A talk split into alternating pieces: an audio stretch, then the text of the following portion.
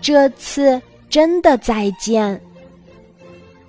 小兔子在小河马家玩得真欢，不知不觉时钟当当敲了五下。小兔子赶紧从玩具堆中站起来，说：“小河马，我得回家了。今天玩的真开心，再见了。”小河马说：“再见，欢迎你下次再来玩儿。”小兔子出了门儿，小河马还没坐下，就听到外面有人敲门儿。小河马心想。这么晚了，谁还会来我家做客呀？他打开门一看，啊，小兔子，你怎么又回来了？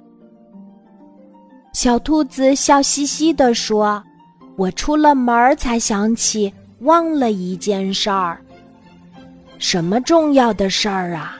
小河马惊奇地问。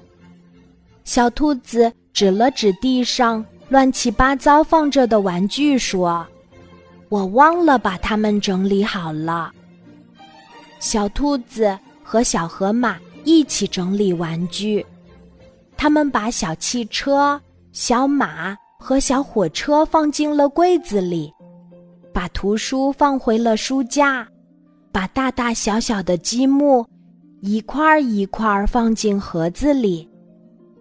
地上变得干干净净，屋子里变得整整齐齐。小兔子这才和小河马挥挥手说：“再见，这次是真的再见了。”再见，小兔子，你真好。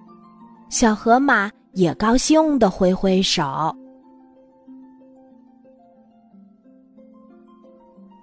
今天的故事就讲到这里，记得在喜马拉雅 APP 搜索“晚安妈妈”，每天晚上八点，我都会在喜马拉雅等你，小宝贝，睡吧，晚安。